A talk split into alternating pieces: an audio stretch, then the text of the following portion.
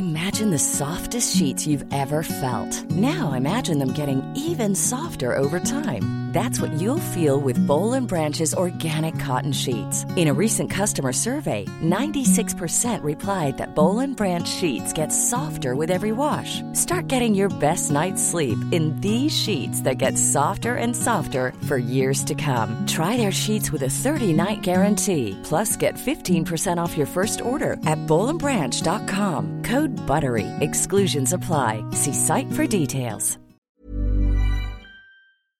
Hormoner är en naturlig och livsnödvändig del av kroppen. Ändå finns det en stor okunskap kring hormoner och vi märker att många inte känner till hur menscykeln eller olika preventivmetoder fungerar. Den här okunskapen kan skapa en rädsla för hormonbehandlingar eller hormonella preventivmetoder och också göra det svårt att veta om och när man ska söka vård för mensrelaterade besvär. Hormoner diskuteras ofta i media, men ibland saknas en vetenskaplig grund för informationen och osanningar och myter sprids och får fäste. Vi på Babys podcast tror att kunskap kring kroppen och dess funktioner bidrar till en stärkt självbild och ett ökat välmående hos kvinnor. Det är ju just därför vi gör den här podden. Kunskap är makt helt enkelt. Därför vill vi tipsa om en hemsida där du kan få den vetenskapligt grundade fakta du behöver och förtjänar. Hormonguiden.se är ett initiativ av Gedeon Richter och är en hemsida framtagen i syfte att öka kvinnors kunskap om hormoner. Som barnmorska och gynekolog gillar vi verkligen den tydliga informationen med bra bilder, strukturerad genomgång av menscykel och preventivmedel. Gör dig själv en tjänst och skaffa dig mer kunskap om din kropp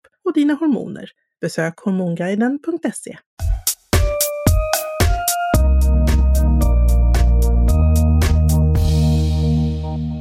Det ska kännas som ett spahotell, säger barnmorskorna som nu öppnar Sveriges första och enda barnmorskeledda BB, BB Gårda i Göteborg. Och visst låter det fantastiskt med kombon, föda och gå på spa. Och att vissa av oss nu får möjligheten att välja den nya vårdformen. Vi hejar såklart på Hands Up för det. Bakom initiativet står barnmorsketeamet i Göteborg som sedan tidigare erbjuder hemfödslar i privat regi. En av barnmorskorna med lång erfarenhet är Sita Lundin som du strax ska få träffa. Vi önskar dig som lyssnar hjärtligt välkommen till Babys podcast när jag, Karina Barnmorska, ska ta med dig på en spa-upplevelse utöver det vanliga.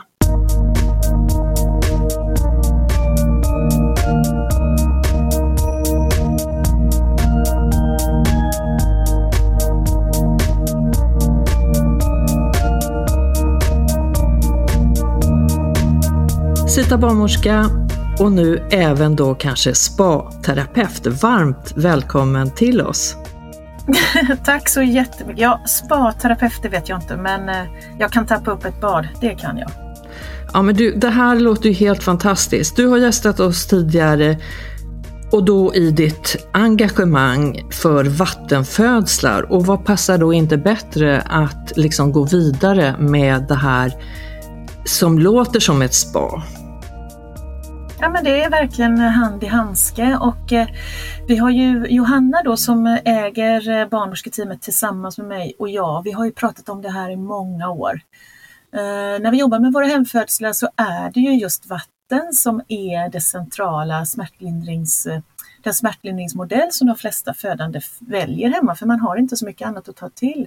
Så vatten och födande och vatten och graviditet är ju väldigt, väldigt centralt för många som väntar och föder barn. Så att, nej, det känns fantastiskt att få öppna BB Gårda, verkligen. Ja, fantastiskt. Och, och, vi pratar, pratar vi vatten så pratar vi oxytocin, vi pratar lugn och ro. Och det är väl precis det här som ni vill uppnå. Jag sa första och enda barnmorskeledda BB, bara det är ju hur stort som helst. Ja, alltså det har inte funnits något helt fristående birth center i Sverige i modern tid. Om man tittar på hundra år tillbaka så fanns ju de här födohemmen, föd, förlossningshem. Men eh, det var ju innan sjukhusfödslarna var eh, igång. Men eh, det har ju funnits liknande initiativ med barnmorskeledda enheter som har legat inne på sjukhusen. Några känner säkert till att det har funnits ABC-kliniker både i Göteborg och i Stockholm under 90-talet och kanske även en bit in på 20-talet. Men, men sen har ju de stängt ner och då har även det här fysiologiska födandet mer och mer försvunnit ifrån eh, själva sjukhusmiljön så att det har nästan bara varit eh, hemfödsel man har varit hänvisa till som familj om man har önskat sig en fysiologisk födsel. Och det är ett väldigt stort steg för de allra flesta att eh, välja bort sjukhuset och istället välja en hemfödsel. Så vi tror att eh, den här vårdformen som ju är väldigt vanlig i andra moderna västerländska länder eh, också är en vårdmodell som passar bra i Sverige och för Sveriges familjer. Men du tar tillbaks lite det här som, som har funnits förut fast nu blir det i privat regi. Ja, eh, jag själv jobbade på ABC-kliniken i början på 90-talet, den som fanns här i Göteborg på Sahlgrenska sjukhuset och det var ju fantastiskt. Och vi stod ju väldigt förbryllade 97 då när den plötsligt skulle stängas och då var det ju effektivitet och ekonomisk vinning och så som politikerna pratade om. Eh, och sen dess kan man säga, sen 97 så har jag tänkt att det här måste gå att öppna igen i sjukhusets eller regionens regi för det var ju väldigt goda resultat. Men eh, vi har ju under många års tid, många barnmorske, eh, många barnmorskefantaster har ju vurmat för det här och försökt dra igång initiativ på olika ställen. Men det har blivit nedslaget av regionerna. Och även vi i barnmorsketeamet har de sista 5-10 åren verkligen försökt att, att få till stånd att man skulle kunna bygga friskenheter inne på sjukhus. Men fått stopp ifrån sjukhusledningar och regionen. Så nu kände vi att nej men då får vi göra det själva. För att eh, vi kan inte vänta längre. Vi behöver alternativ i Sverige så då då får det bli i privat regi, även om det inte egentligen är vårens huvudsyfte att öppna privat regi. Men, men det kanske är ett sätt att få andra regioner och kliniker att eh, öppna sina birth centers i regional, regional regi och det är det vi egentligen hoppas på framöver. Ja, och bra jobbat. Jag förstår att det här har varit en process så, så återigen heja er och varmt grattis till faktiskt det här som kommer att bli otroligt bra för väldigt många. Men du, vi vill ju veta allt, men hur började det? Alltså du, du säger att tanken var liksom in på sjukhus var det, nu var inte det möjligt. Men du som jobbar med vattenfödslar och ser, ser liksom har ambitionen att kunna stödja födande, bistå födseln i den här fysiologiska processen.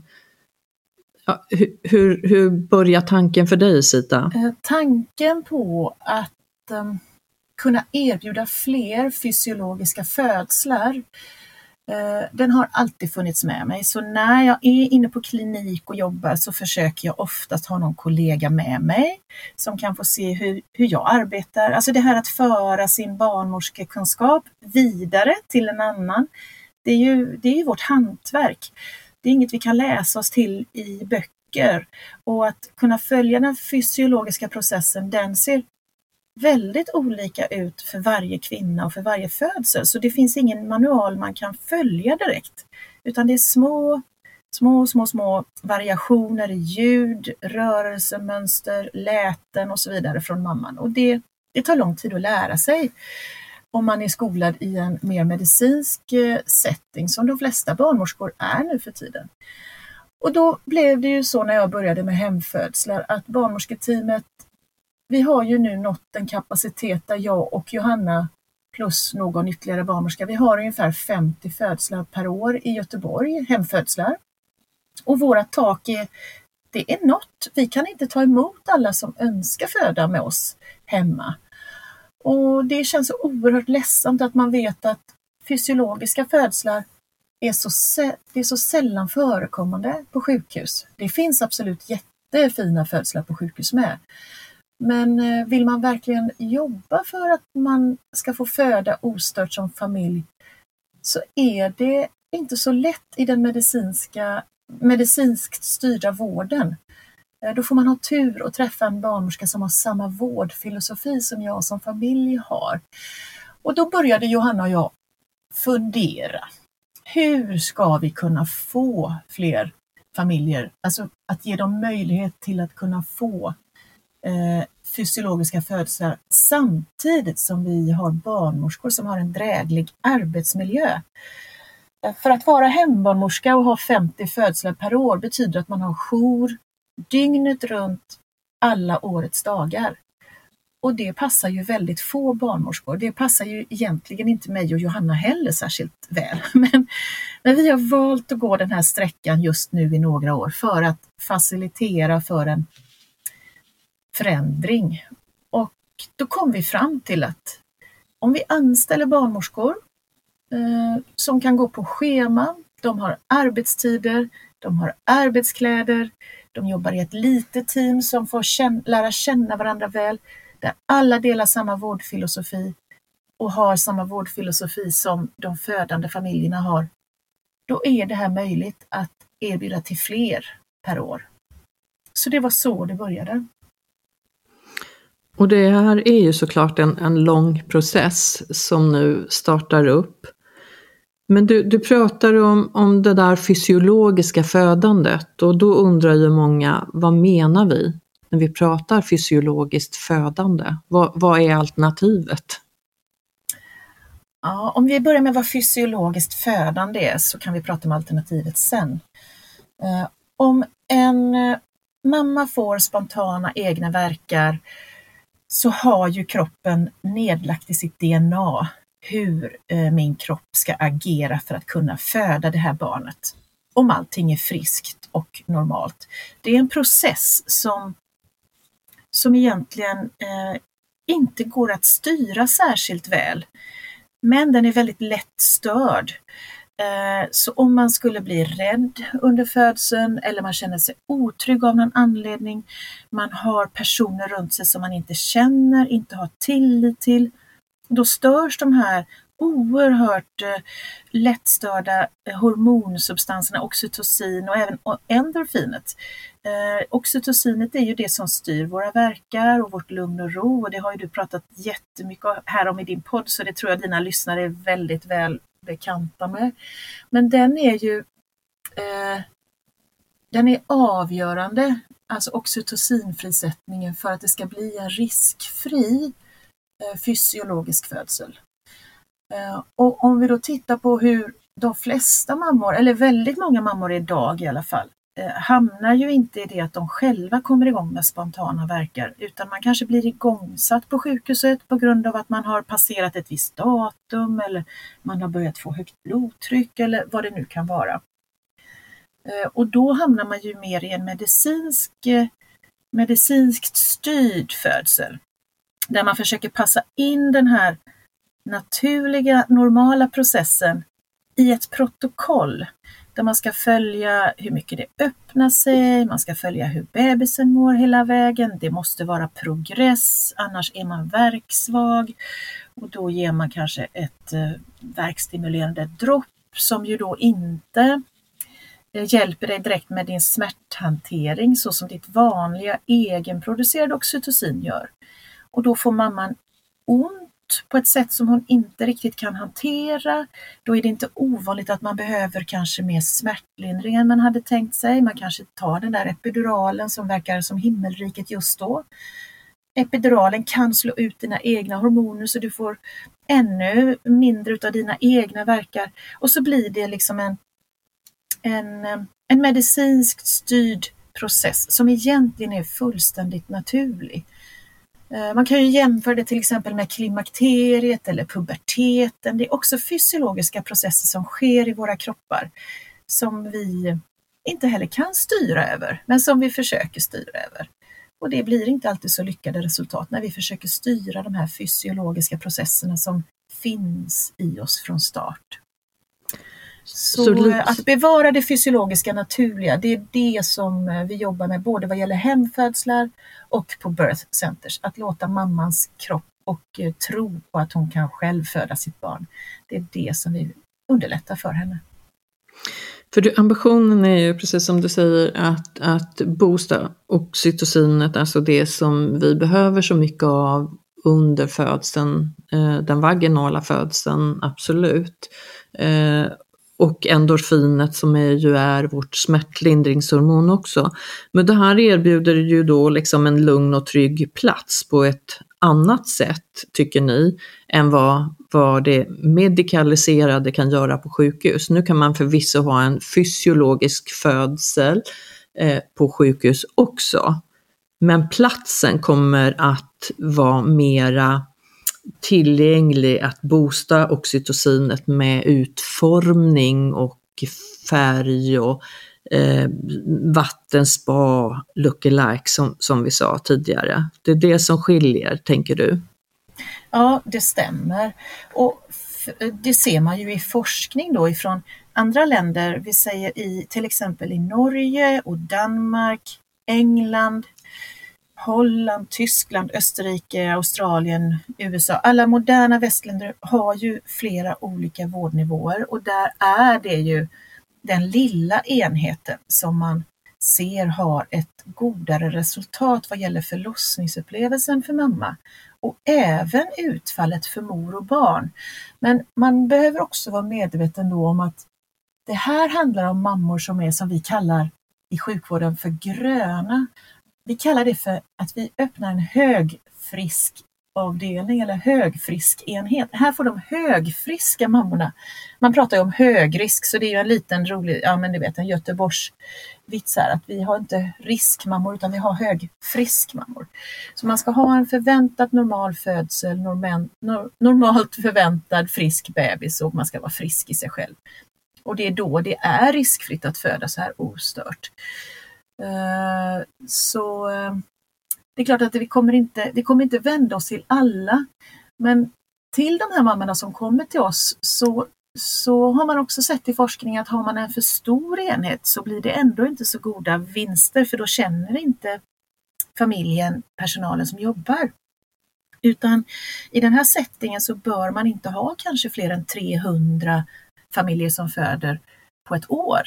Därför att eh, alla familjer ska lära känna alla barnmorskor.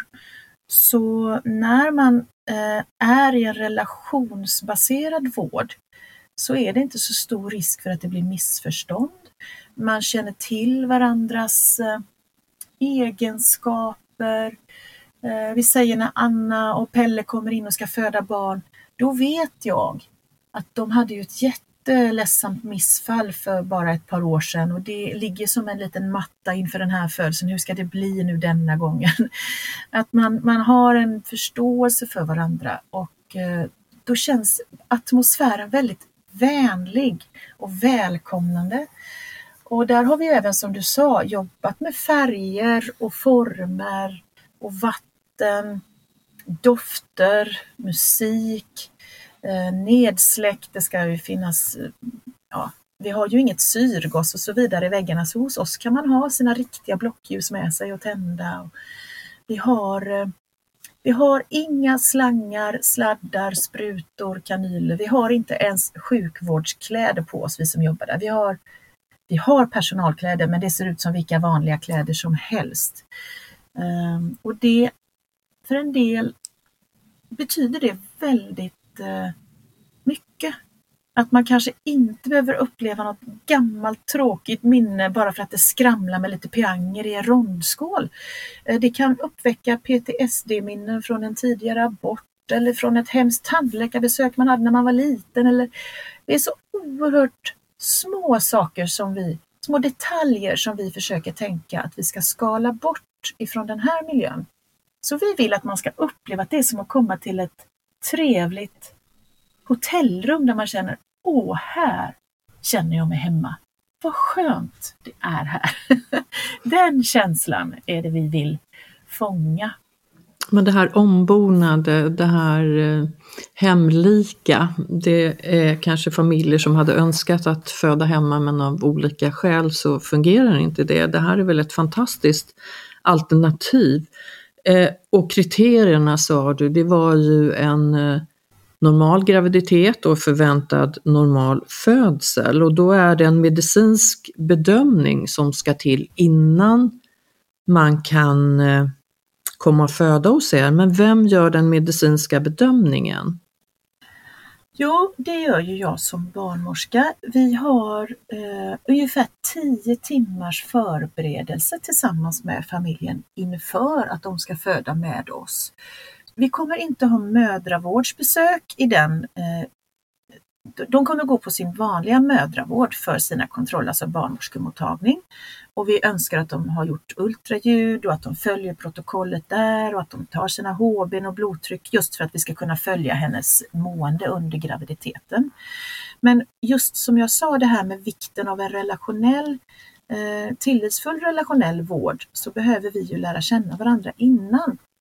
Så familjen kommer till oss vid upprepade tillfällen på samtal då de får berätta sin historia från eh, tidigare födslar kanske. Är det deras första graviditet så pratar vi om deras önskemål och om de är pålästa och vad de har för behov av kanske ytterligare stöd, support. Eh, vi kanske tipsar om lite böcker. Sen har vi även en profylaxkurs som vi önskar att åtminstone alla som föder sitt första barn ska gå. Eh, och den ingår ju i de här prispaketen som vi erbjuder. Eh, för att man som familj så är det viktigt att man det gör ju jätteont att föda barn. Det är väldigt jobbigt för alla att föda barn. Men att man då har verktyg för att kunna hantera det som händer under födseln. Då ser man också att den som är väl förberedd Eh, har lättare för att hantera sin förlossning och sitt födande och mer accepterar vad som händer även när det inte blir exakt så som man har tänkt sig så har man ändå skattat högre på sin VAS-skala i efterhand om man är väl förberedd. Så det ser vi som en stor vinst att vi lär känna. Vi träffar mammorna och papporna och medföräldern, partnerserna, de som ska vara med som stödpersoner i god tid vid flera tillfällen innan. Så det gör ju även att familjen har varit på BB Gårda många timmar innan de väl får verkar och ska föda. Det gör ju att de känner sig hemma redan när de kommer till oss för födsel. Vilket ju också är en stor fördel, för det har man ju sällan möjlighet till på sjukhus, eh, sjukhusen nu för tiden. Förr i tiden hade man ju rundvandringar kanske på sjukhuset några veckor innan man skulle föda, men det har ju ändrat sig väldigt. Så att, eh, det är skönt att veta vart man ska, man vet hur rummen ser ut, man kanske har valt ett favoritrum. Jag gillar det blåa rummet bäst eller det bruna rummet bäst eller det gröna rummet bäst. Och eh, ja, Sen har vi ju alltid önskemål om att familjen ska gå på ett läkarsamtal på sjukhuset, på Östra sjukhuset, där en eh, obstetriker tar emot dem Eh, har vi uppmärksammat någonting i anamnesen hos familjen som gör att vi är tveksamma till att ta emot dem på BB Gårda, där vi själva känner att det här är inte en mamma som är fullt frisk, då kommer vi ju inte råda henne att föda på BB Gårda. Men hon kan ju ändå gå våra kurser, komma på våra samtal. Men då planerar vi för en sjukhusfödsel där hon får åka till sjukhuset och möta barnmorskorna som finns där såklart. Men den mamma som ändå väljer att föda hos oss bör träffa en läkare för vi vill ha ett samarbete med sjukhuset.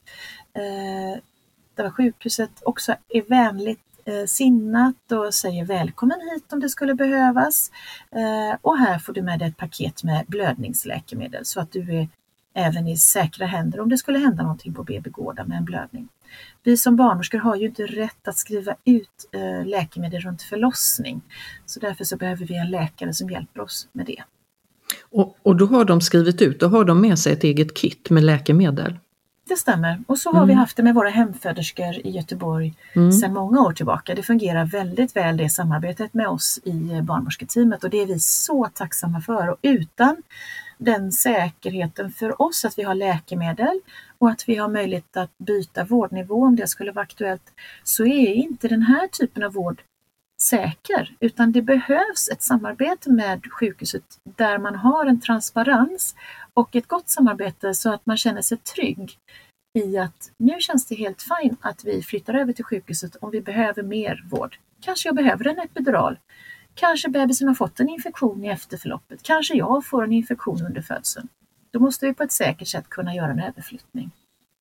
Men den här medicinska bedömningen då, dels av barnmorskan på, på den vanliga eller eh, den ordinarie Mm. eh, barnmorskemottagningen. Där, har, eh, där tittar man på blodtryck och eh, tar prover inför.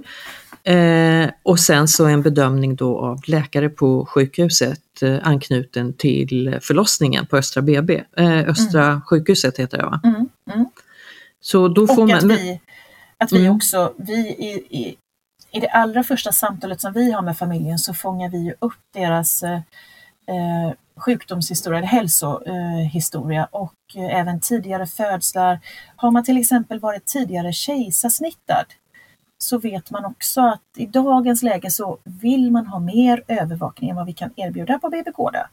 Och då rekommenderar vi att man föder på sjukhus för att kunna ha en CTG eh, och så vidare.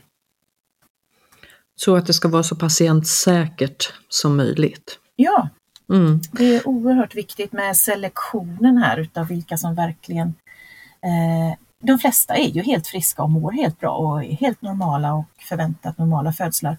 Så finns det, finns det någonting annat så, så hänvisar vi till sjukhus. Mm. Men då tar man med sig då sin journal fysiskt när man kommer till er, jag tänker på, från barnmorskemottagningen? Ja, Eller vad har ni för journalsystem, dokumentation och... Ja, man behöver ta med sig sin, vi har ju obstetrix här i Göteborg, eh, så man behöver ta med sig sin obstetrixjournal för vi har inte tillgång till obstetrix så vi kan inte gå in i deras journaler via vårat datasystem för de är inte kopplade. Utan vi har ett annat datasystem som heter Healthy som är ett relativt nystartat journalsystem, det har funnits i kanske fem år, som rätt så många privata vårdgivare använder sig utav. Så det använder vi oss av också. Men du, att, eh, att få till en ny förlossningsenhet som det här är, vad krävs? Eh, om du ska gå den korta vägen och beskriva. Jag tänker i IVO, alltså eh, Inspektionen för vård och omsorg måste man väl gå igenom som har godkänt det här. Eh, andra. Det finns ju eh, väldigt, väldigt många lagkrav som vi har Ja. på varje förlossningsklinik. Nu är inte detta en förlossningsenhet. Detta är en födoenhet och det är en stor eh, skillnad på det för att förlossningsenheter i Sverige där måste enligt svensk lag kvinnor kunna erbjudas epidural och man måste kunna göra kejsarsnitt och så. Det kan vi ju inte hos oss. Så därför så är detta ett birth center, så det ligger lite under andra lagkrav än en förlossningsklinik gör. Men vi har ju Johanna har ju jobbat med den här frågan i väldigt, väldigt många år och har knutit extremt många eh, internationella kontakter.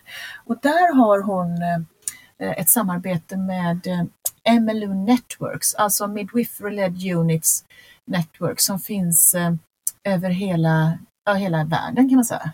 Totalt internationellt. Men det är en, en barnmorska som heter Lucia Rocca som är ledande i det här med att starta upp MLUs i olika länder eh, enligt olika länders reglementen och lagkrav och så vidare. Så vi har ju fått enormt mycket stöd ifrån henne eh, där man tittar på avtal, regleringar, lagar och så vidare. Eh, så vi har ju inte suttit här och, och lott låtsas kunna det här utan vi har tagit hjälp av de som har gått före och även pratat med eh, en barnmorska som heter Lia Briganti i England och Kina Byrum. Det här är ju Ja, de är ju auktoriteter på det här med att starta upp MLUs eh, Midwifery Led Units i UK. Och varför de har blivit så successfulla i England, det beror ju på att 2012 så tittade ju Tony Blair Eh, med sin regering över eh, situationen i England och man insåg att det var ju väldigt många mammor som led stora skador på eh, förlossningsklinikerna i England. Och då satte man ju till den här nationella stora förlossningsreformen som ni säkert känner till, The Birthplace Study, där man i verkligen i ty tydligt ville selektera grupper.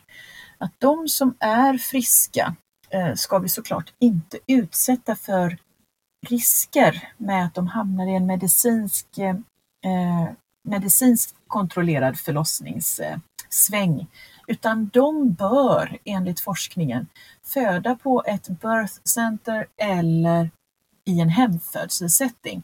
Och då från 2012 och framåt så har det ju varit eh, Så att sjukhusen har ju fått vite om de inte har kunnat erbjuda ett sånt här eh, alternativ för sina föderskor. Så i England har man jobbat väldigt proaktivt för att få till eh, olika vårdnivåer. Eh, och så därför så har vi vänt oss mycket till England för att få hjälp. Även Hannah Dalen nere i Australien, en professor, barnmorskeprofessor där, har ju också varit till hjälp för oss att med sin forskning kunnat visa på detta. Så att vi har tagit hjälp av kollegor helt enkelt. Och sen krävs någon typ av godkännande från Sverige innan man öppnar? Nej, Nej. det finns inget sånt som man, man kan inte ansöka någonstans om att, okay. söka, att öppna en födoenhet. Nej. Utan det här är ju, det här är eh, klassificerat kan man säga som hemfödsel fast på en lokal, på ett mm. ställe. Mm. Så att det är samma lagar och regler som gäller för om de hade fött i sina hem och vi hade kommit till dem istället. Eh, så nej, så det, det, är samma regler kan man säga som för vid hemfödsel. Men Sita, hur många barnmorskor är aktiva inom BB eh, Gårda? Eller kommer bli? Ja, vi har anställt fem stycken barnmorskor på heltid utöver Johanna och mig, så vi är sju stycken aktiva kollegor. Eh, vi kommer alla gå på scheman och vara inblandade i jobbet på golvet hos familjerna. Eh, och nu är vi väldigt glada att vi har kunnat eh, Johanna och jag är ju seniora barnmorskor. Eh, Johanna har jobbat i 20 år och i, i hela den perioden som hon har varit barnmorska har hon jobbat med hemfödslar så hon har extremt mycket kunskap omkring detta. Och jag har ju jobbat eh, ända sedan 92 som barnmorska så jag har ju också väldigt lång erfarenhet som barnmorska och eh, även jobbat på ABC då sedan tidigare på 90-talet och jobbat med hemfödslar nu de senaste åren. Eh, och det finns inte så många kollegor till oss som har så mycket fysiologisk erfarenhet att bara ha jobbat med det. Men vi har hittat Ulrika, eh, en barnmorska från Borås som också har 20 års erfarenhet och som hela sitt liv har ägnat sig åt det naturliga födandet Eh, om hon har jobbat med profylaxkurser eller kanske magplasket vattengympa för gravida eller om hon har jobbat med gravidmassage eller om hon har jobbat på mödravården och förlossningsenheten i Borås så har hon hela tiden vurmat för det här normala. Kvinnor kan föda barn, vi tror på kraften i din kropp. Och det känns som en fantastiskt bra rekrytering. Sen har vi även Ida, en barnmorska härifrån Göteborg som också har 20 års erfarenhet som som är en av få barnmorskor faktiskt som har gått direktutbildningen till barnmorska i Sverige. Det fanns ett litet glapp där på ett och ett halvt eller två år när man hade en direktutbildning. Så hon blev aldrig sjuksköterska innan hon blev barnmorska. Och det tycker hon ju är en enorm fördel nu för hon har inte hamnat i den här obstetric nurse-varianten någonsin utan hon är bara barnmorska. Och det är jättebra för hon har verkligen det här naturliga, normala tänkandet med sig redan ifrån starten som barnmorska. Mm, hon har också eh, nästan disputerat, hon har några, någon liten studie kvar som hon ska göra innan hon disputerar och där skriver hon om VBACs, alltså hur kan man facilitera en vaginal födsel efter ett tidigare kejsarsnitt. Och det är jätte, jätteskoj att ha med även henne på tåget. Sen har vi Sara som har jobbat med oss i barnmorsketeamet i flera år. En underbar barnmorska som, som eh, var skolad faktiskt ifrån Ystad BB när hon gick sin barnmorskeutbildning. Och nu är hon utlånad kan man säga ett och, ett och ett halvt år till Köpenhamn där hon jobbar på en liknande enhet som vi nu öppnar. Så hon älskar ju att få komma tillbaka till Sverige och jobba, fortsätta jobba på samma sätt som hon gör i Danmark. Sen har vi glädjen att ha Hilda med oss som har varit barnmorska i fyra år tror jag. Eh, och hon har ju gått med Johanna som student eh, redan när hon gick sin utbildning och följt med på hemfödslar redan då. Och eh, födde själv barn med oss med barnmorsketeamet när hon fick sin första lilla Britta här för ett par år sedan. Sen har hon varit hemma i Jämtland en period för att jobba på Östersunds förlossning men sen blev längtan till västkusten för stor igen så hon kom tillbaka nu och är överlycklig för att få jobba så här, så som hon älskar att göra. Eh, så det tror jag var alla sju, var det det? Nej, det var ju Jeanette. Vi har Jeanette också nere från Halland. Vi har en barnmorska som har varit med oss i barnmorsketeamet i många år. Eh, Jeanette som, eh, som ju eh, både är neosyrra, har jobbat som neosyrra i tio år och även jobbat på IVA som IVA-syrra i flera år.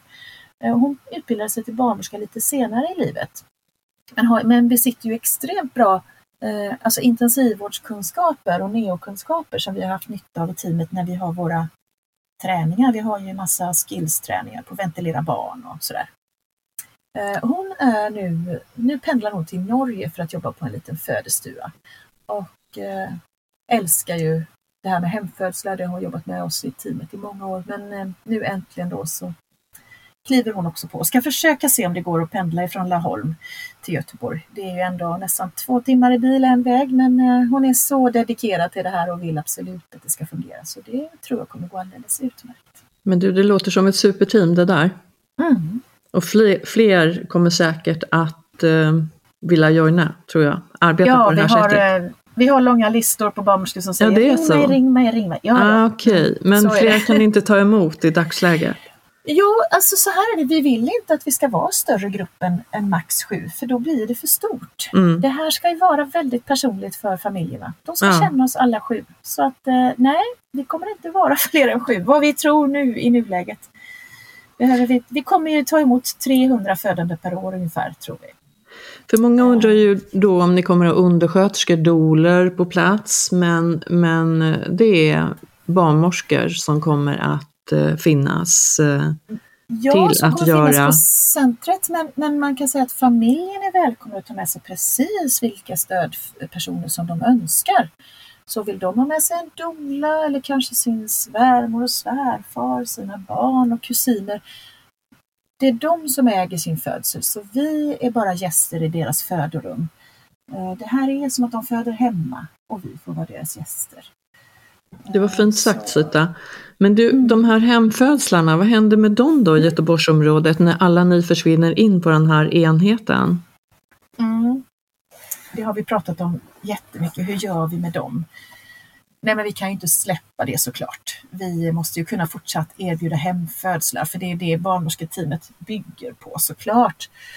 Ehm, Men när vi tittar tillbaka på de familjerna som vi har träffat eh, som har fött hemma med oss de här senaste åren så är det ju väldigt många som har sagt så här till oss. Åh, tänk om det fanns ett ställe dit jag kunde åka så vi slapp allt det här slabbet hemma. Ja, nu finns det ju inte det. Nej, Nej men så jag får stå ut med att det blir lite rörigt och jag sätter en pool här i mitt vardagsrum och så vidare. Sen finns det ju de familjerna som verkligen känner sig, men jag vill inte åka hemifrån. Jag vill vara kvar. Det var så jobbigt att förflytta mig sist. Mm. Och till de som verkligen, verkligen vill föda hemma så klart att vi ska erbjuda hemfödsel också. Men vi tror att det inte blir lika många som vi har haft nu. Vi tror att den övervägande delen kan tänka sig komma till oss på båda. Eh, Det återstår att se. Mm. Men eh, vi, och där har vi sagt att de som jobbar med hemfödslar, bara för att vi nu har anställt barnmorskor så har vi ju inte samma kompetens allihopa. Så vi kan inte skicka ut Ida som har sett en hemfödsel att ansvara för sin första hemfödsel själv. Det skulle inte vara relevant varken för familjen eller för Ida. Då skulle vi sätta dem i en otrygg situation. Så det blir ju vi fyra barnmorskor som är vana hembarnmorskor, alltså Johanna, jag, Sara som nu är tillfälligt i Köpenhamn och Jeanette som jobbar, också har jobbat i många år med hemfödslar. Det är någon av oss fyra som kommer ansvara som barnmorska 1 kallar vi ju det då. För sen när barnet väl ska födas och moderkakan ska födas, då vill vi alltid vara två barnmorskor. Och då kan ju vem som utav oss komma ut som barnmorska 2 till den som föder hemma också. Och det är samma sak inne på BB Gårda, där kommer vi också kalla in barnmorska 2 när födseln närmar sig. Det ser man i forskningen att det är tryggt att vara två barnmorskor vid fysiologiska födslar. För vi har ju potentiellt två patienter som dyker upp. Om mamman skulle börja blöda så måste jag kunna ta hand om henne. Och om bebisen samtidigt skulle bli dålig så måste det finnas någon som kan ta hand om bebisen. Så vi behöver vara två utbildade barnmorskor för att det här ska vara ett säkert vårdalternativ. Och, eh, skulle det då komma två familjer samtidigt i BB Gårda som ska föda där, då får vi kalla in ytterligare en barnmorska för det här ska vara strikt one-to-one care. Så när en familj kommer in så är det jag som följer dem. Eh, och jag ska inte ha fler familjer att ta hand om samtidigt utan det här ska vara en väldigt lugn och stillsam vårdform där föräldrarna vet vad som händer och vad som gäller och hur det går.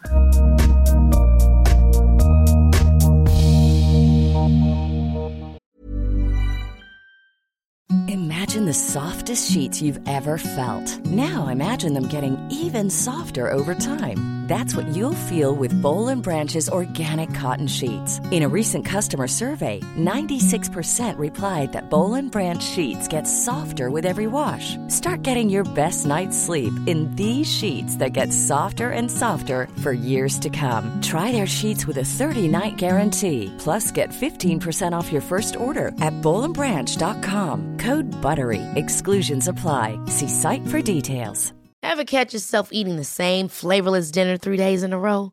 Dreaming of something better? Well, HelloFresh is your guilt-free dream come true, baby. It's me, Kiki Palmer. Let's wake up those taste buds with hot, juicy pecan-crusted chicken or garlic butter shrimp scampi. Mm. Hello Fresh. Stop dreaming of all the delicious possibilities and dig in at HelloFresh.com. Let's get this dinner party started.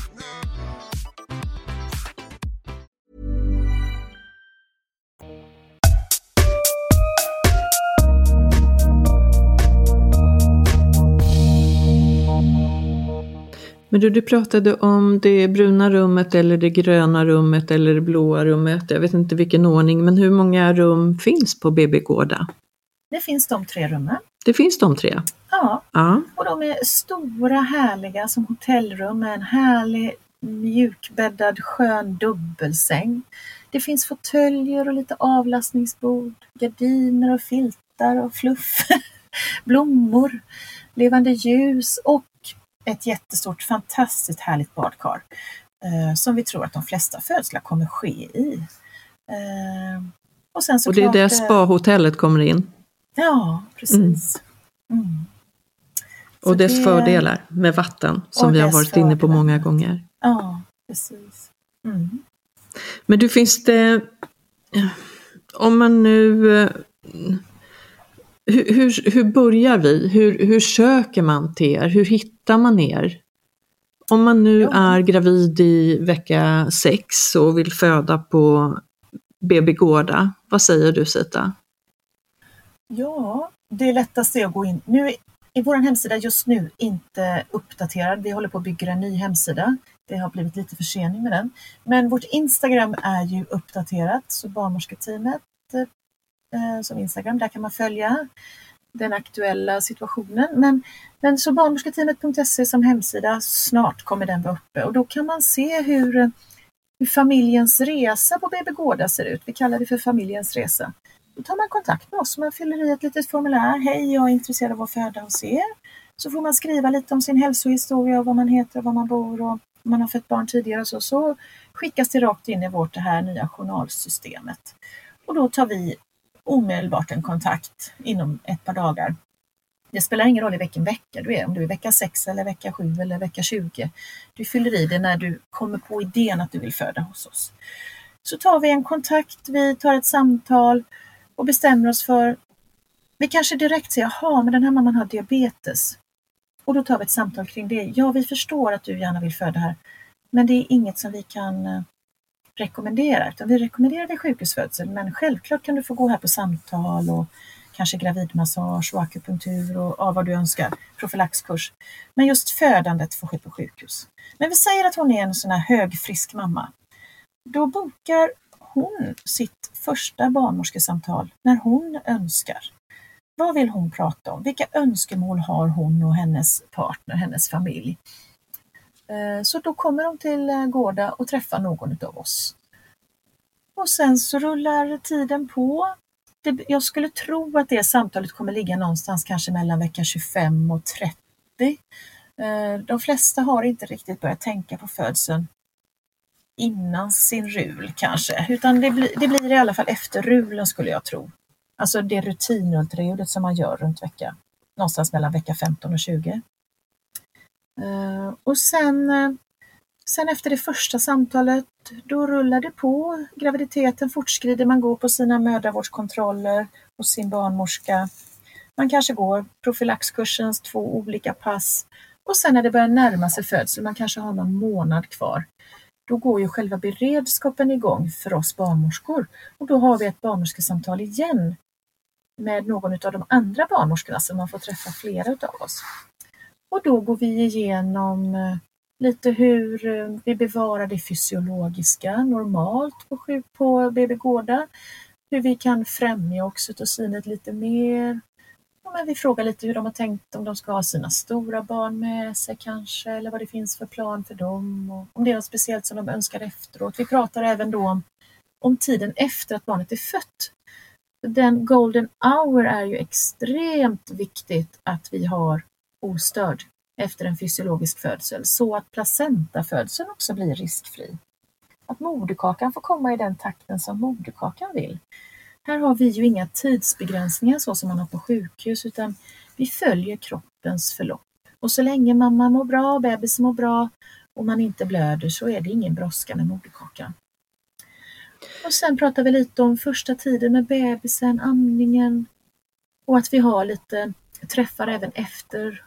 Går de hem kanske efter sin födsel så kan vi komma hem till dem dygnet eller om de vill komma tillbaka till oss för lite BB-kontroller. Då brukar vi ta syrgasmättnad och, och även kolla lite gulhet, kanske hur amningen fungerar och om mamman har problem med någon bristning eller om hur det känns med stygnen och hur det varit med hennes blödningar. Och sen efter så har vi ett avslutande samtal ungefär en månad efter födseln där man får koppla tillbaka till hur, hur blev det? Eh, när du sa si så tänkte jag så här och det där kändes extra skönt för mig. Det där var inte lika bra, så där hade jag önskat att det vore istället. Och så kanske man också kan få rätta till missförstånd som har gått. Det kan ju vara saker som vi inte tänker på, vi barnmorskor, saker som vi har sagt eller där man kan räta ut frågetecknen helt enkelt. Och där, i det samtalet, det har ju vi som hembarnmorskor alltid med våra hemföderskor. Där lär jag mig som barnmorska så oerhört mycket om födandets kraft. Där mamman och pappan tillsammans oftast beskriver hur empowered de kände sig efteråt. Det finns inget riktigt bra svenskt ord för det, men vi vill ju att det här ska vara en oerhört stärkande upplevelse för familjen. Eh, att få föda i sin egen kraft och att få känna att man, att man kan följa sin kropp och kroppens sensationer och förstå vad det är som händer i kroppen under födseln. Och det uppföljande samtalet, det är ju väldigt sällan vi får till det tyvärr i sjukhusvärlden. I alla fall, man kanske har ett postpartumsamtal två, tre dagar efteråt. Eller ja, i bästa fall kanske dygnet efter på BB. Men, men man får, hinner oftast inte få de här reflektionerna som kommer några veckor efter födseln. Och det är så oerhört värdefullt för mig som barnmorska, för mitt barnmorskeri.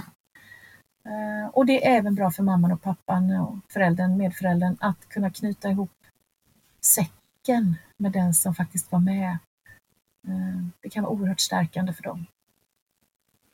Ja, men jag håller med, det tror jag verkligen. Men du, om man går tillbaks och ser förloppet så, så kan man se att man kan söka till er, man kan ta kontakt med er ganska tidigt och ni följer förloppet och gör den här medicinska bedömningen. Och så sa du att vi rekommenderar inte att man kommer och föder om man har högt blodtryck, graviditetsdiabetes, annan diabetes och så vidare. Men kan man, om man som föderska står på sig, även om din rekommendation är att inte föda hos er, kan, kan få dem föda hos er om man verkligen, verkligen vill? Nej, det är Nej. fel vårdnivå. Ja. Ja. Nej, du, hur, det går inte. det går inte, nej. nej. Och om man får träffa då någon gång under den här resan, så man har inte samma barnmorska under hela mödravården, men du säger att man möter er sju barnmorskor vid något tillfälle, om man nu hinner med den här processen innan och det bör man ju om man ska föda hos er, för föder man för tidigt, ja men då, då Eh, då är, uppfyller man inte kriterierna helt enkelt utan då är det en sjukhusfödsel. Eh, Precis, vi, vi tar emot mammor ifrån 37 plus 0. Innan 37 plus 0 så räknas ju barnet som senprematurt. Själva födseln i sig är ju inte komplicerad bara för att man skulle föda vecka 35 plus 5 säger vi. Eh, den kan ju fortgå helt normalt. Eh, men däremot vet vi att bebisen lätt tappar i sitt blodsocker, lätt tappar sin eh, värme och att det är vanligt att de barnen behöver lite extra övervakning på sjukhus något ytterligare dygn, kanske tillmatas, man tar lite täta blodsockerkontroller och så vidare. Och det har vi inte någon möjlighet att erbjuda hos oss. Så därför så är ju de eh, exkluderade från att föda hos oss. Och sen kan jag säga så här som du frågade om man får föda hos oss på BB-gård om man har sjukdomar. Egentligen så kan jag säga så här, man får föda vad man vill oavsett vilken sjukdom man har som kvinna i Sverige. Men eh, det handlar också om barnmorskans professionsansvar. Och jag i mitt professionsansvar och legitimationsansvar har ju den friska mamman och det friska födandet som ansvar. Det andra är ju faktiskt en förlossningsläkares ansvar. Så det finns barnmorskor som, som väljer att gå med mamman, vi säger vid en hemfödsel till exempel, även om hon har diabetes eller högt blodtryck eller så vidare. För mamman har alltid rätt att bestämma själv var hon vill föda. Men, eh, men jag som barnmorska behöver inte signa upp för att okej, okay, då kommer jag och hjälper dig. Det finns ingenting som kräver i lagen att jag som barnmorska gör det. Men så är det faktiskt i Danmark. Där har mamman rätt att föda var hon vill med en barnmorska. Även om hon har fått information om att hon behöver sjukhusvård för hon kanske har ett högt blodtryck eller någonting annat men ringer hon in till sjukhuset och säger att hej nu eh, kommer jag föda här hemma, jag vill att ni skickar ut en barnmorska. Då är i Danmark lagen skriven så att då måste barnmorskan komma till mamman. Eh, så där är också väldigt det skil stor skillnad. Det skiljer sig lite för här, ja precis, nej men där har vi ju en legitimation och där har vi ett medicinskt ansvar att också säga nej när det inte mm. går och det är ju i Sverige, men jag håller med, man får göra vad man vill som som födande. Man kan föda hemma oassisterat som man kallar det, man behöver inte gå på, på kontroller om man så önskar. Eh, men, men det är en helt annan diskussion. Ja, det är det. Ja, det, är det. Vilka som, som väljer att göra det. Men jag förstår vad du menar, att här, här har ni ändå ett ansvar att säga att, att den friska mamman som förväntar sig ett friskt barn med normal graviditet, det, mm. det är kriterierna mm. för att få föda på BB Gårda i Göteborg. Mm. Men du, vi pratar också om den här eh, ja, när, när man träffar er och får träffa alla för att ändå känna igen sig när man kommer in. Eh, men finns det de här öppna visningarna för, för de som inte är, du pratade om det tidigare, vi hade ju det tidigare på sjukhusen överallt i Sverige och så togs det bort, vilket ju tycker jag är lite synd för att det kan vara viktigt att bara bekanta sig med miljön som man ju eh, tänker sig föda i eller liknande om man nu hamnar på något annat ställe. Men finns det sån möjlighet till att man får komma förbi att titta med en, att bli rundvisad, guidad på BB Gårda? Ja, vi har ju även i hemfödselsättningen tidigare haft något som vi kallar för Meet your midwives. Eh, det har varit eh, ungefär en gång i månaden där vi eh, bjuder in till en träff där en familj som har fött med oss tidigare berättar om hur det var, hur de uppfattade sin födsel och lite om hur hur deras process har sett ut och också för att de, ska, de familjerna som är lite nyfikna ska träffa oss alla i teamet. Liknande träffar kommer vi ha på BB Gårda, men vi förstår att det kommer inte räcka med en gång i månaden. Troligtvis så kommer vi ha det ungefär eh, varannan vecka. Och då blir det att man ses på BB Gårda, man får en kopp kaffe, man får komma dit, bekanta sig lite med miljön, eh, höra någons förlossningshistoria, Eh, och såklart, om det inte då är någon föderska på gång så kan man även gå in i förlossnings eller födorummen. Det här med att hitta på nya ord är ju jättesvårt att lära sig de nya beteckningarna. Födorum ska vi säga att det här är. Eh, vi har inga förlossningsrum för vi ska inte förlösa mammorna. Här ska kvinnorna bara föda sina barn. Mm. Nej, men så det finns möjlighet att gå omkring, bekanta sig med oss, bekanta sig med med känslan, bekanta sig med rummen, bekanta sig även med andra föräldrar som tänker i samma banor. För det, det har vi känt att eh, när vi har träffat så här många hemfödselfamiljer så är de i en del fall, de känner sig väldigt udda och annorlunda jämfört med sina vänner kanske som aldrig någonsin skulle våga föda hemma. Som absolut vill föda på sjukhus för där finns alla resurser och ja, det hade varit så farligt om jag inte födde där och så vidare. Och då känner vi att det är nog likadant för de här föräldraparen som ska föda hos oss på gården. det är skönt för dem också att träffa andra helt vanliga Svenssonpar som också har samma tankar. Eh, det är inga konstiga familjer vi har utan det är helt vanliga de allra flesta som väljer att föda på det här sättet är ju faktiskt väldigt högutbildade. Det är, vi har haft många läkare, många psykologer, ett flertal barnmorskor och neosyrror. Eh, tekniker har vi mycket, ingenjörer, sådana som är vana vid att läsa forskning och kanske vara lite kritiskt läsande. Och, eh, ja, men det är skönt att se att det finns andra som har eh, samma idéer om födandet och också är pålästa Eh, och lite kritiska kanske. Men du är ett födande hus för alla skulle man kunna säga. Men vilka, vilka får komma till, jag tänker områdesmässigt, geografiskt, utomlänspatienter som vi kallar det, eh, är de välkomna och, och hur praktiskt, om du skulle beskriva lite kort? Vi tänker att alla som vill får komma till oss. Sen är det klart att det är opraktiskt om man bor i Örebro och tar sig hela vägen till Göteborg. Men man kanske har sin eh, mamma boende i närheten som man kan bo hos sista veckan eller det där har vi faktiskt ingen, det lägger vi oss inte i. Men vi vill att man då ska ha varit på sina samtal innan så att man känner sig hemma och att vi känner oss bekväma med varann och så. Så alla ifrån Sverige som går på mödravård och följer sina kontroller där och eh, inkluderingskriterierna är uppfyllda är välkomna att föda på BB-gården. Men du, då, då kommer vi till den här trista biten, kostnad. För det här är ju en privat enhet. Eh, födelsehuset BB Gårda. Eh, kostnad? Mm. Där har vi ju haft eh, dels vår erfarenhet som hembarnmorska bakom oss, men vi har också faktiskt fått hjälp av en ekonom att räkna på vad, eh, hur många barnmorsketimmar Eh, kommer det gå åt för att ge den eh, nivån på service som vi vill att familjerna ska få hos oss? Och vi har kommit fram till tre olika paket eh, liknande så som vi i barnmorsketeamet har haft vad gäller hemfödsel tidigare. En del vill ha det så billigt som möjligt och det förstår vi. En del känner att jag vill ha all service. Och sen finns det den stora massan som vill ha lite sådär mittemellan. Man vill inte ha budget, budget och man vill inte ha lyx, lyx utan man vill ha någonstans lagom. Så vi har tre paket som heter bas, eh, plus och premium. Och baspaketet det landar på 55 000. Eh, nästa paket landar på 75 och premiumpaketet 95.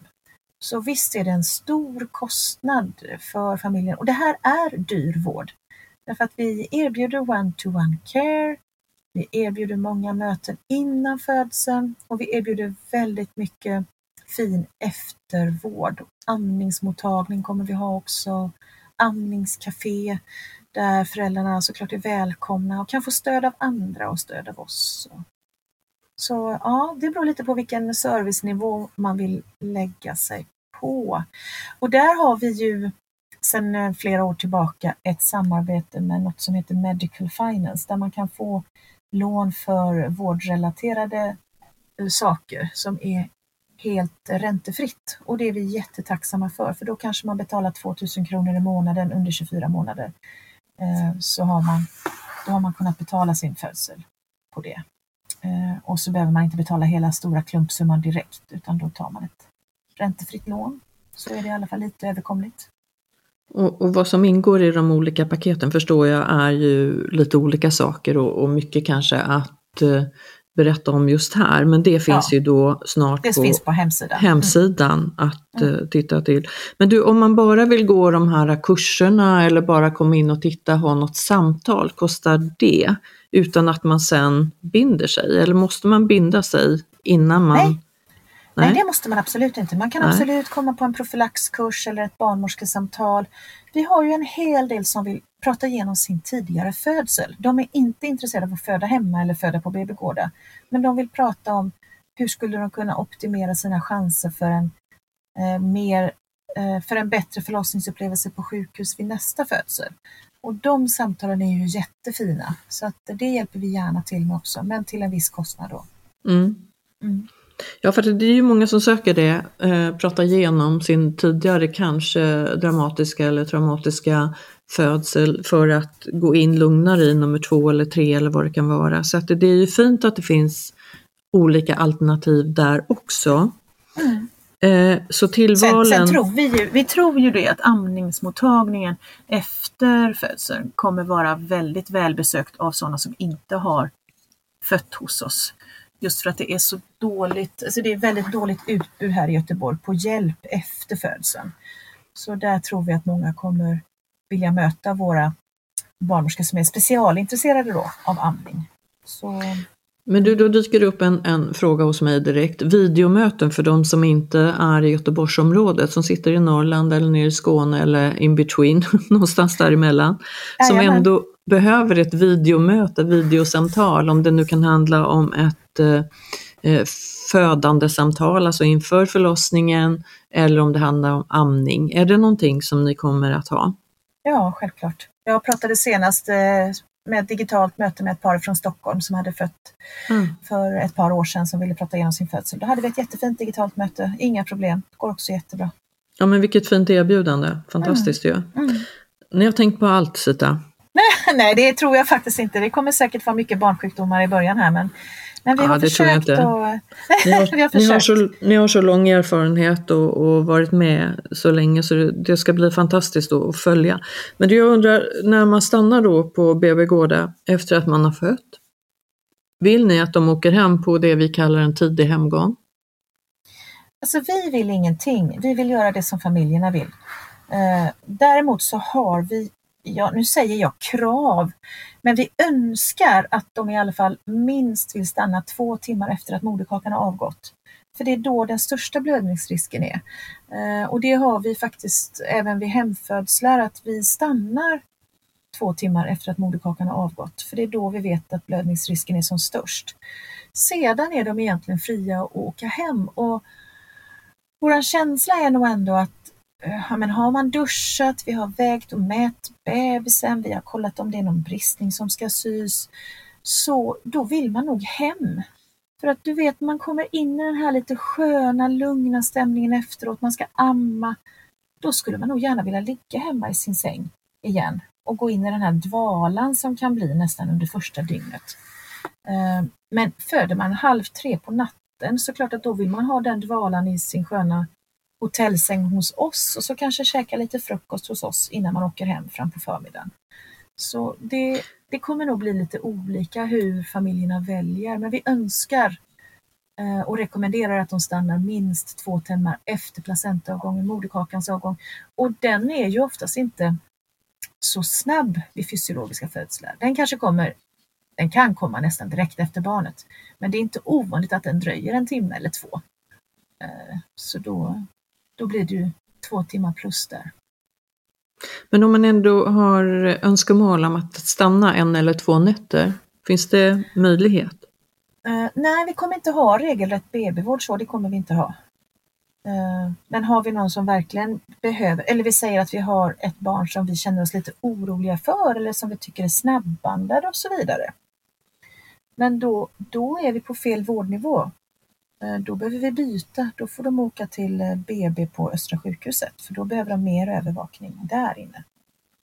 Så eh, har man kommit långväga, vi säger man har kommit ifrån Karlstad kanske för att föda hos oss, då kanske vi löser det att man bor någon extra natt eller sådär. Men vi tror inte att det kommer bli så stor efterfrågan på det, så det är ingenting som vi har sagt att vi egentligen ska jobba för. Men både du och jag vet ju att allting kan, kan uppstå under en födsel. Det kan bli blödningar och, och eh, andra komplikationer. Men då har ni eh, avtal med Östra sjukhuset som ni transporterar? Ja, så här är det. I Göteborg så finns det bara Östra sjukhuset som tar emot födande kvinnor. så eh, vi har pratat med, vi har haft möte med sjukhusledningen där och eh, precis så som de tar emot våra hemföderskor, om det blir någon, någon anledning till överflytt så, så kommer de även ta emot våra mammor från BB Gårda som eventuellt behöver sjukhusvård. Eh, det är deras ansvar. Eh, så, nej, så att vi har inget avtal eller så utan eh, mammorna har ju rätt till sjukvård om de behöver sjukvård så att det är inget problem. Och de står redo? Ja, och vi, vi har ett väldigt gott samarbete med Östra sjukhuset så att när våra mammor som har varit hemföderskor tidigare har behövt en överflyttning så, så är de väldigt vänliga och blir väl emottagna och röda mattan rullas ut och men då ska vi hjälpa dig här nu med det vi behöver och då sätter vi en CTG eller nu ska du få din epidural eller nu ska vi se på ditt barn som verkar lite snabbandat. Så vi har inte, här i Göteborg får jag säga, vi har inte haft några problem med, med att det blir konflikter utan det samarbetet är upparbetat under så många år så det känns också jätteskönt. Och det behövs ju för att det här ska vara en trygg vårdform, att man kan byta till nästa vårdnivå utan gnissel. Ja, men vi jobbar ju för samma sak egentligen, mm. Mm. oberoende var vi befinner oss, eh, på mm. sjukhus eller hemfödsel eller då det här fantastiska nya BB Gårda. Vi mm. jobbar ju för eh, familjens trygghet och familjens mm. val och vill mm. stötta dem i allt. Men det är eh, i de fall som där det skulle behövas så är det inte så lång väg till Östra sjukhuset vad jag har förstått. Nej, det stämmer. Vi har ju strategiskt valt vilken plats i Göteborg som skulle vara den bästa. Eh, och då har vi också stött oss på forskningen. Alltså det här med att gå till sådana som redan har gjort saker och lära sig av dem, det är väldigt bra. och då ser man att eh, i England framförallt då när man tittar på birth centers som ligger inom en kvarts radie från sjukhuset. Där är det bäst siffror vad gäller utfall mor och barn och även nöjdhet och faktiskt minst överflyttningar. Eh, därför att man har så pass nära så blir det minsta lilla avvikelse och så känner man mm, man kan ju se lite till om kanske det ändå går att rätta till här innan vi flyttar över. Och det gör ju oftast det. Det går ju oftast att justera, vi säger en, en bebis som har börjat få lite hög puls. Det kanske är för att mamman har suttit lite länge i det varma vattnet så det kanske räcker med att mamman kommer upp, svalkar av sig, dricker lite kallt och så går även barnets puls ner. Eh, men har man då långt till sjukhuset, då vill man inte vänta och avvakta utan då gör man kanske en överflyttning lite för tidigt. Så vi ville liksom ändå vara i det här spannet att inte för långt ifrån, inte alldeles i närheten för då kan man bara knata vidare till nästa avdelning och så Ja, utan nej men forskningen säger inom en kvart är det mest optimala, runt en kvarts så vi har BB Gårda är placerat sju minuter från Östra sjukhuset. Vilket gör att när vi behöver en akut hjälp så är det inte långt bort. Och sen har vi dessutom brandstationen Gårda brandstation som är en av de största ambulansställena i Göteborg. Ligger 500 meter från oss. Så vi har lätt snabbt till en ambulans och snabbt till sjukhus. Men vi har ju under alla också... våra år i barnmorsketeamet faktiskt inte behövt göra en enda blåljusöverflyttning med ambulans. Det har ju varit mer som en transporthjälp för att mamman kanske har fött och moderkakan vill inte komma. Och det är svårt för henne att sitta i en vanlig bil med bebis och placenta kvar. Och, ja. Men det ska ändå kännas som en trygghet, liksom att det finns ja. där. En liten livlina ja. ifall om att. Ja, och det där är ju också väldigt viktigt. Det är ju vid alla våra tillfällen som vi har barnmorskesamtal med familjerna så går vi igenom vilka risker, vilka stora obstetriska risker finns det med att föda på BB-gården. Det är ju då bland annat blödning, vad gör vi då? Ja, och så går vi igenom förloppet. Då, eh, sätter vi, då ger vi läkemedel naturligtvis, vi masserar livmodern och vi kan ge en aortakompression precis som på sjukhus. Mm. Eh, och, och den kunskapen har ni ju. De sitter ja, i, ja, det finns. De sitter i och, oss. Eh, och vi lutar oss mot den här stora Cochrane-studien som är eh, lanserad där man har 500 000 hemfödslar där ingen kvinna har dött av blödning i hemmet. Så att vi barnmorskor, vi kan hantera blödning hemma eller på mm. ett birth center. Det är ingenting som vi oroas för överhuvudtaget. Men det är nästan det som alla barnmorskekollegor säger. Oj, jobbar du med hemfödslar? tänk om hon börjar blöda? Ja, det är jag faktiskt inte rädd för. För att vid en fysiologisk process så är inte heller risken så stor att moderkakan avgår och livmodern blir atonisk. Utan det är ju de här långdragna igångsättningarna där mamman har fått jättemycket oxytocindropp och Eneda och där man har stört det här fysiologiska. Det är de mammorna som sen får de stora blödningarna också i stora drag. Sen går vi även igenom skulderdystosi om barnet skulle fastna. Hur gör vi då för att lösa? Vi har ingen larmknapp på BB Gårda som vi har på sjukhus, utan hur gör vi för att få loss det här barnet? Och det har vi även skills-träning med personalen en eller två gånger per år. Och likaså om barnet skulle komma ut och vara medtaget, eh, där barnet inte andas, eh, går vi också igenom med föräldrarna. Då är det oerhört viktigt att vi inte klipper navelsträngen. För navelsträngen går ju till moderkakan som ju är barnets tredje lunga, där barnet faktiskt ventilerar ut eh, sitt, sin mjölksyra men också får nytt fräscht syre från sin mamma. Eh, och det vet jag att du och Ola Andersson angående SAVE-studien har pratat mycket om det här med vikten av orörd navelsträng. Mm, och det hoppas jag verkligen blir ett genomslag på här i mm. Sverige. Mm. Och det, det, är väldigt roligt för Ola Andersson kommer faktiskt till vår invigningsfest och är en av våra talare på vår konferens. Ja, fantastiskt. Och där Sita, där kan vi ju faktiskt rekommendera våra lyssnare att lyssna på, mm. på avsnitten ja. i Babys podcast som vi har, mm. flera stycken faktiskt, med mm. barnöverläkare, eh, neonatolog, forskare Ola Andersson som kanske, eller kanske, som i detta land i alla fall, vet mest om det här när vi klipper navelsträngen och varför och varför inte och det här behålla eh, den vid, eh, ja, där den kanske behövs som mest. Mm. Så att det, det, finns flera avsnitt som ni kan lyssna till även där. Ja, men det här låter ju eh, som ett genomtänkt, som sig bör, eh, en, en barnmorskedriven, ledd BB-enhet. Fantastiskt att vi vågar, kan och öppnar upp för någonting nytt, för ett, för ett annat alternativ, Sita. Mm. Heja igen, hands up, hands up. Vi hoppas ju att flera familjer i andra delar av landet blir inspirerade av det här och går till sina politiker, sina regioner och sina sjukhus och säger det här vill vi ha här också.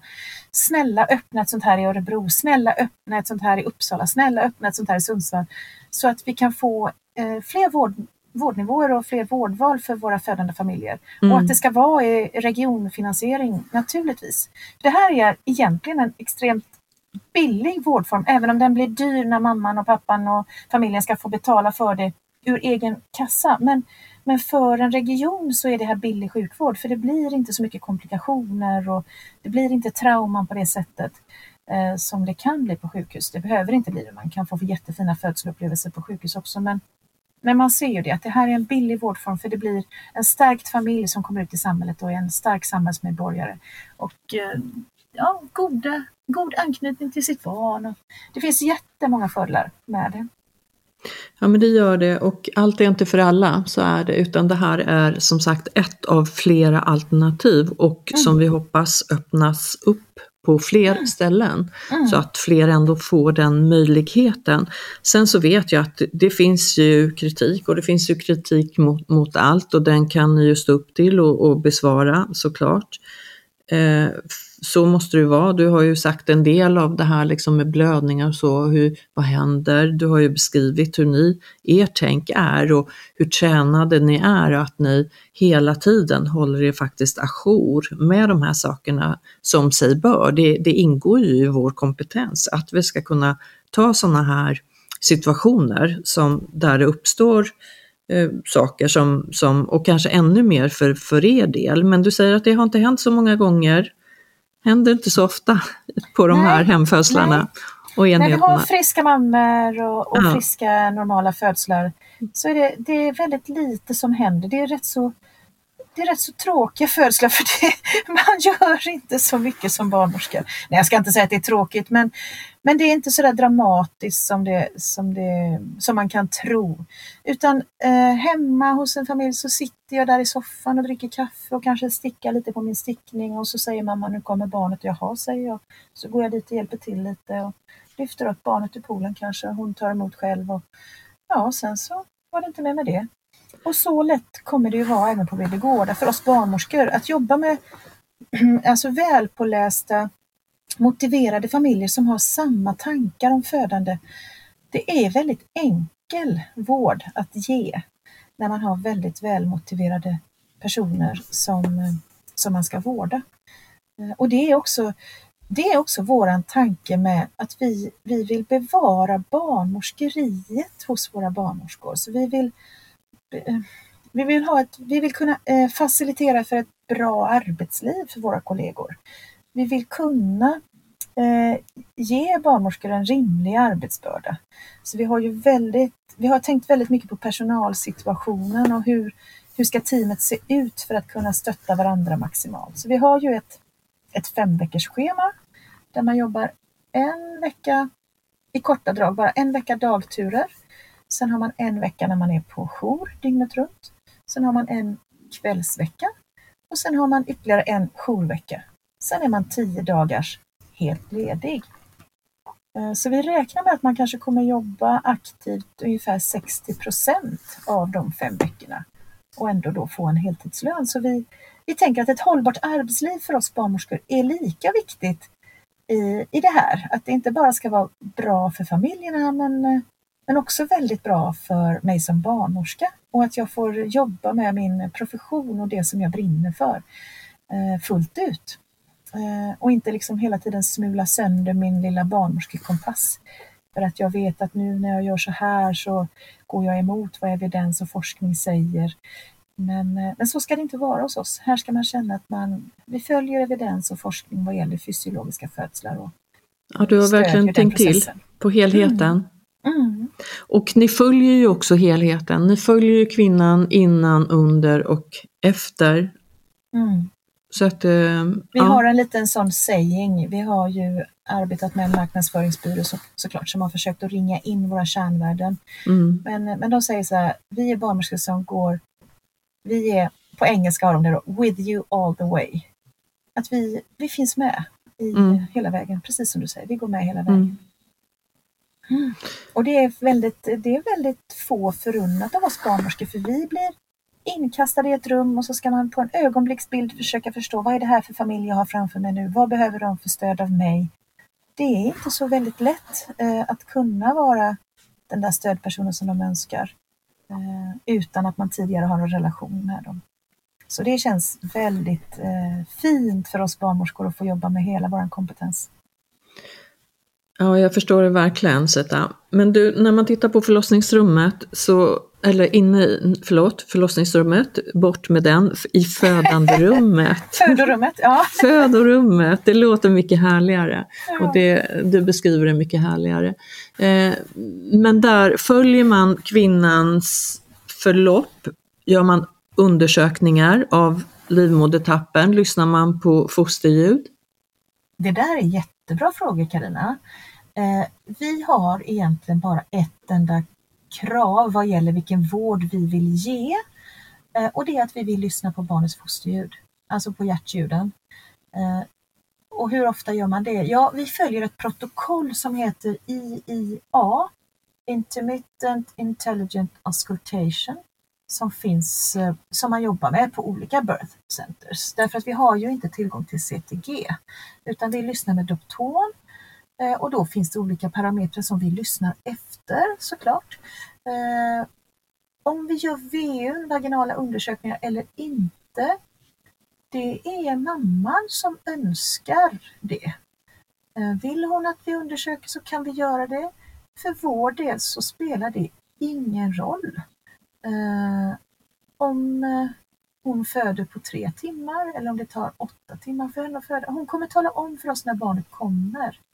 Och det är ett nytt sätt att jobba som barnmorska, att man inte behöver ha kontroll för mamman känner inuti sig själv vad som händer och vad som sker.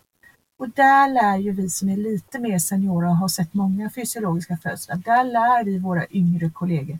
När hon börjar låta så här, då är det snart dags för barnet att passera spine. Jaha, hur kunde du veta det? jag har sett det förut.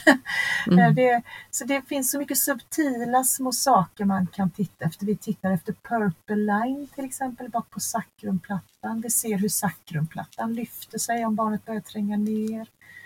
Uh, hur hon, hennes läte, rörelsemönster och så vidare är det som vi följer. Och det har man möjlighet till när man har one-to-one -one care.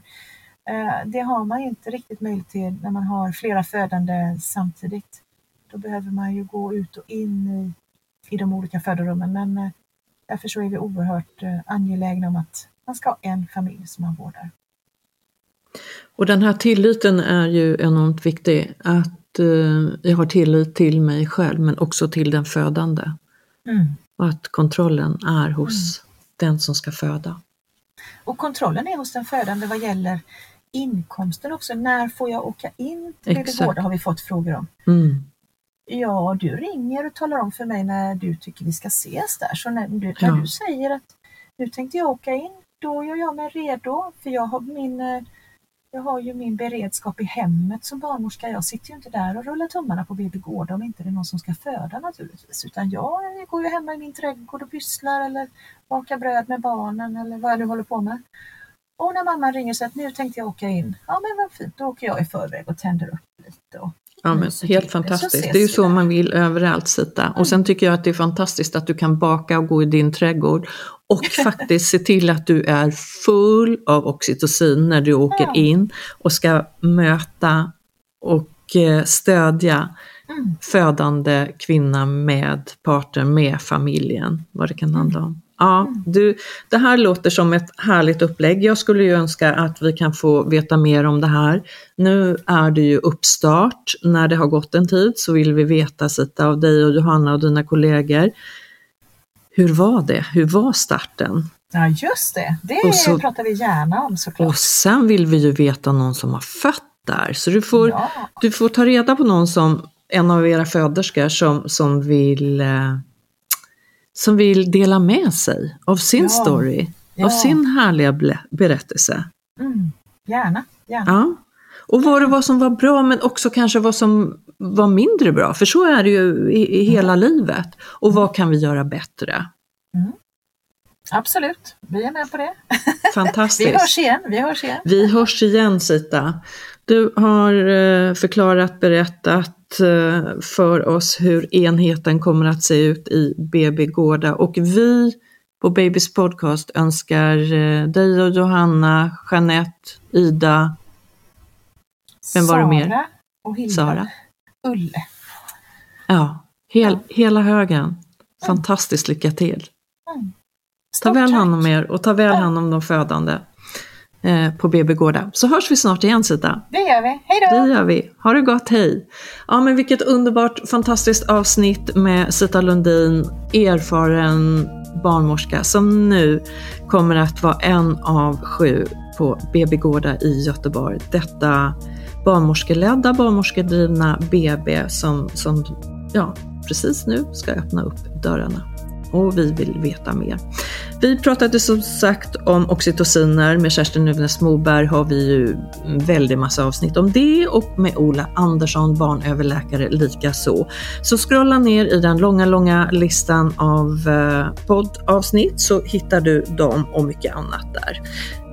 Tack för att du har lyssnat där ute. Vi hörs snart igen och då är partnern in crime Rebecca säkert med. Ta väl hand om er, massa kärlek från oss.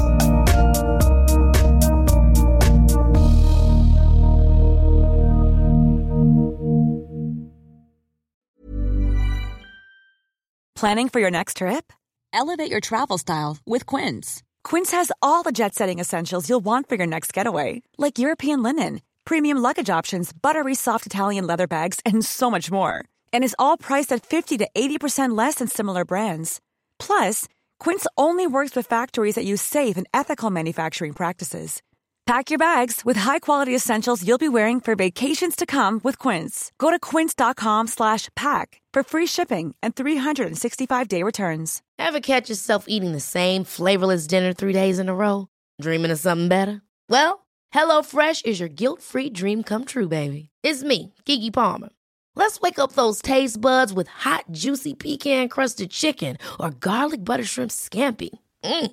Hello Fresh. Stop dreaming of all the delicious possibilities and dig in at HelloFresh.com. Let's get this dinner party started.